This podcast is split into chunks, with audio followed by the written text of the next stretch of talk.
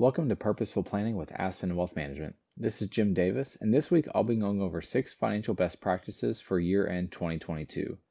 To say the least, there's plenty of political, financial, and economic action this year, from rising interest rates to elevated inflation to ongoing market turmoil. How will all this excitement translate into our annual performances? Well, markets often deliver their best returns just when we're most discouraged. So, who knows? While we wait to find out, here are six action items worth tending to before 2022 is a wrap. First, revisiting your cash reserves. Where's your cash stash these days? After years of offering essentially zero interest in money markets, savings accounts, and similar platforms, some banks are now offering higher interest rates to savers. Others are not. Plus, some money market funds may have quietly resumed charging underlying management fees they had waived during low rate times.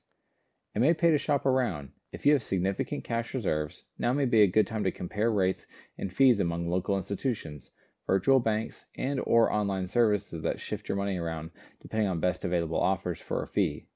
Double check fees. Make sure your money remains FDIC insured, and remember, if it sounds too good to be true, it probably is. Our second action item is to put your money to work.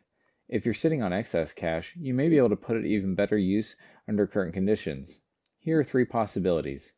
Rebalance your portfolio. You can use cash reserves to top off investments that may be underweight in your portfolio.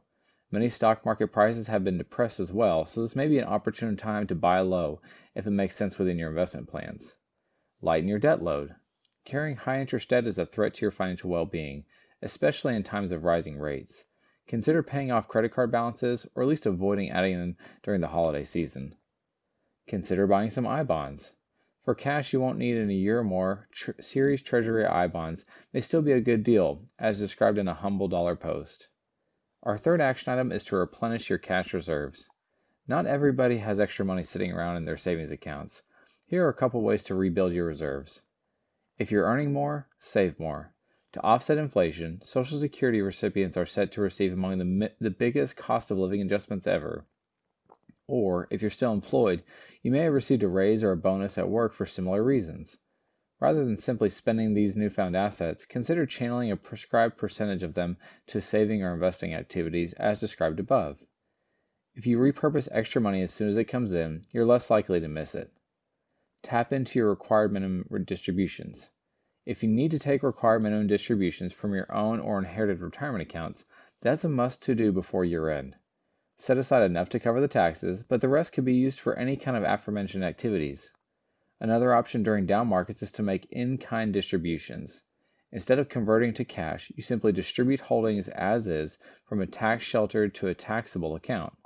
Or, to avoid being taxed on the distribution, you could also donate those assets through a qualified charitable distribution to your favorite nonprofit organization. Tune back in next week to hear the last tips in our series on year end financial best practices.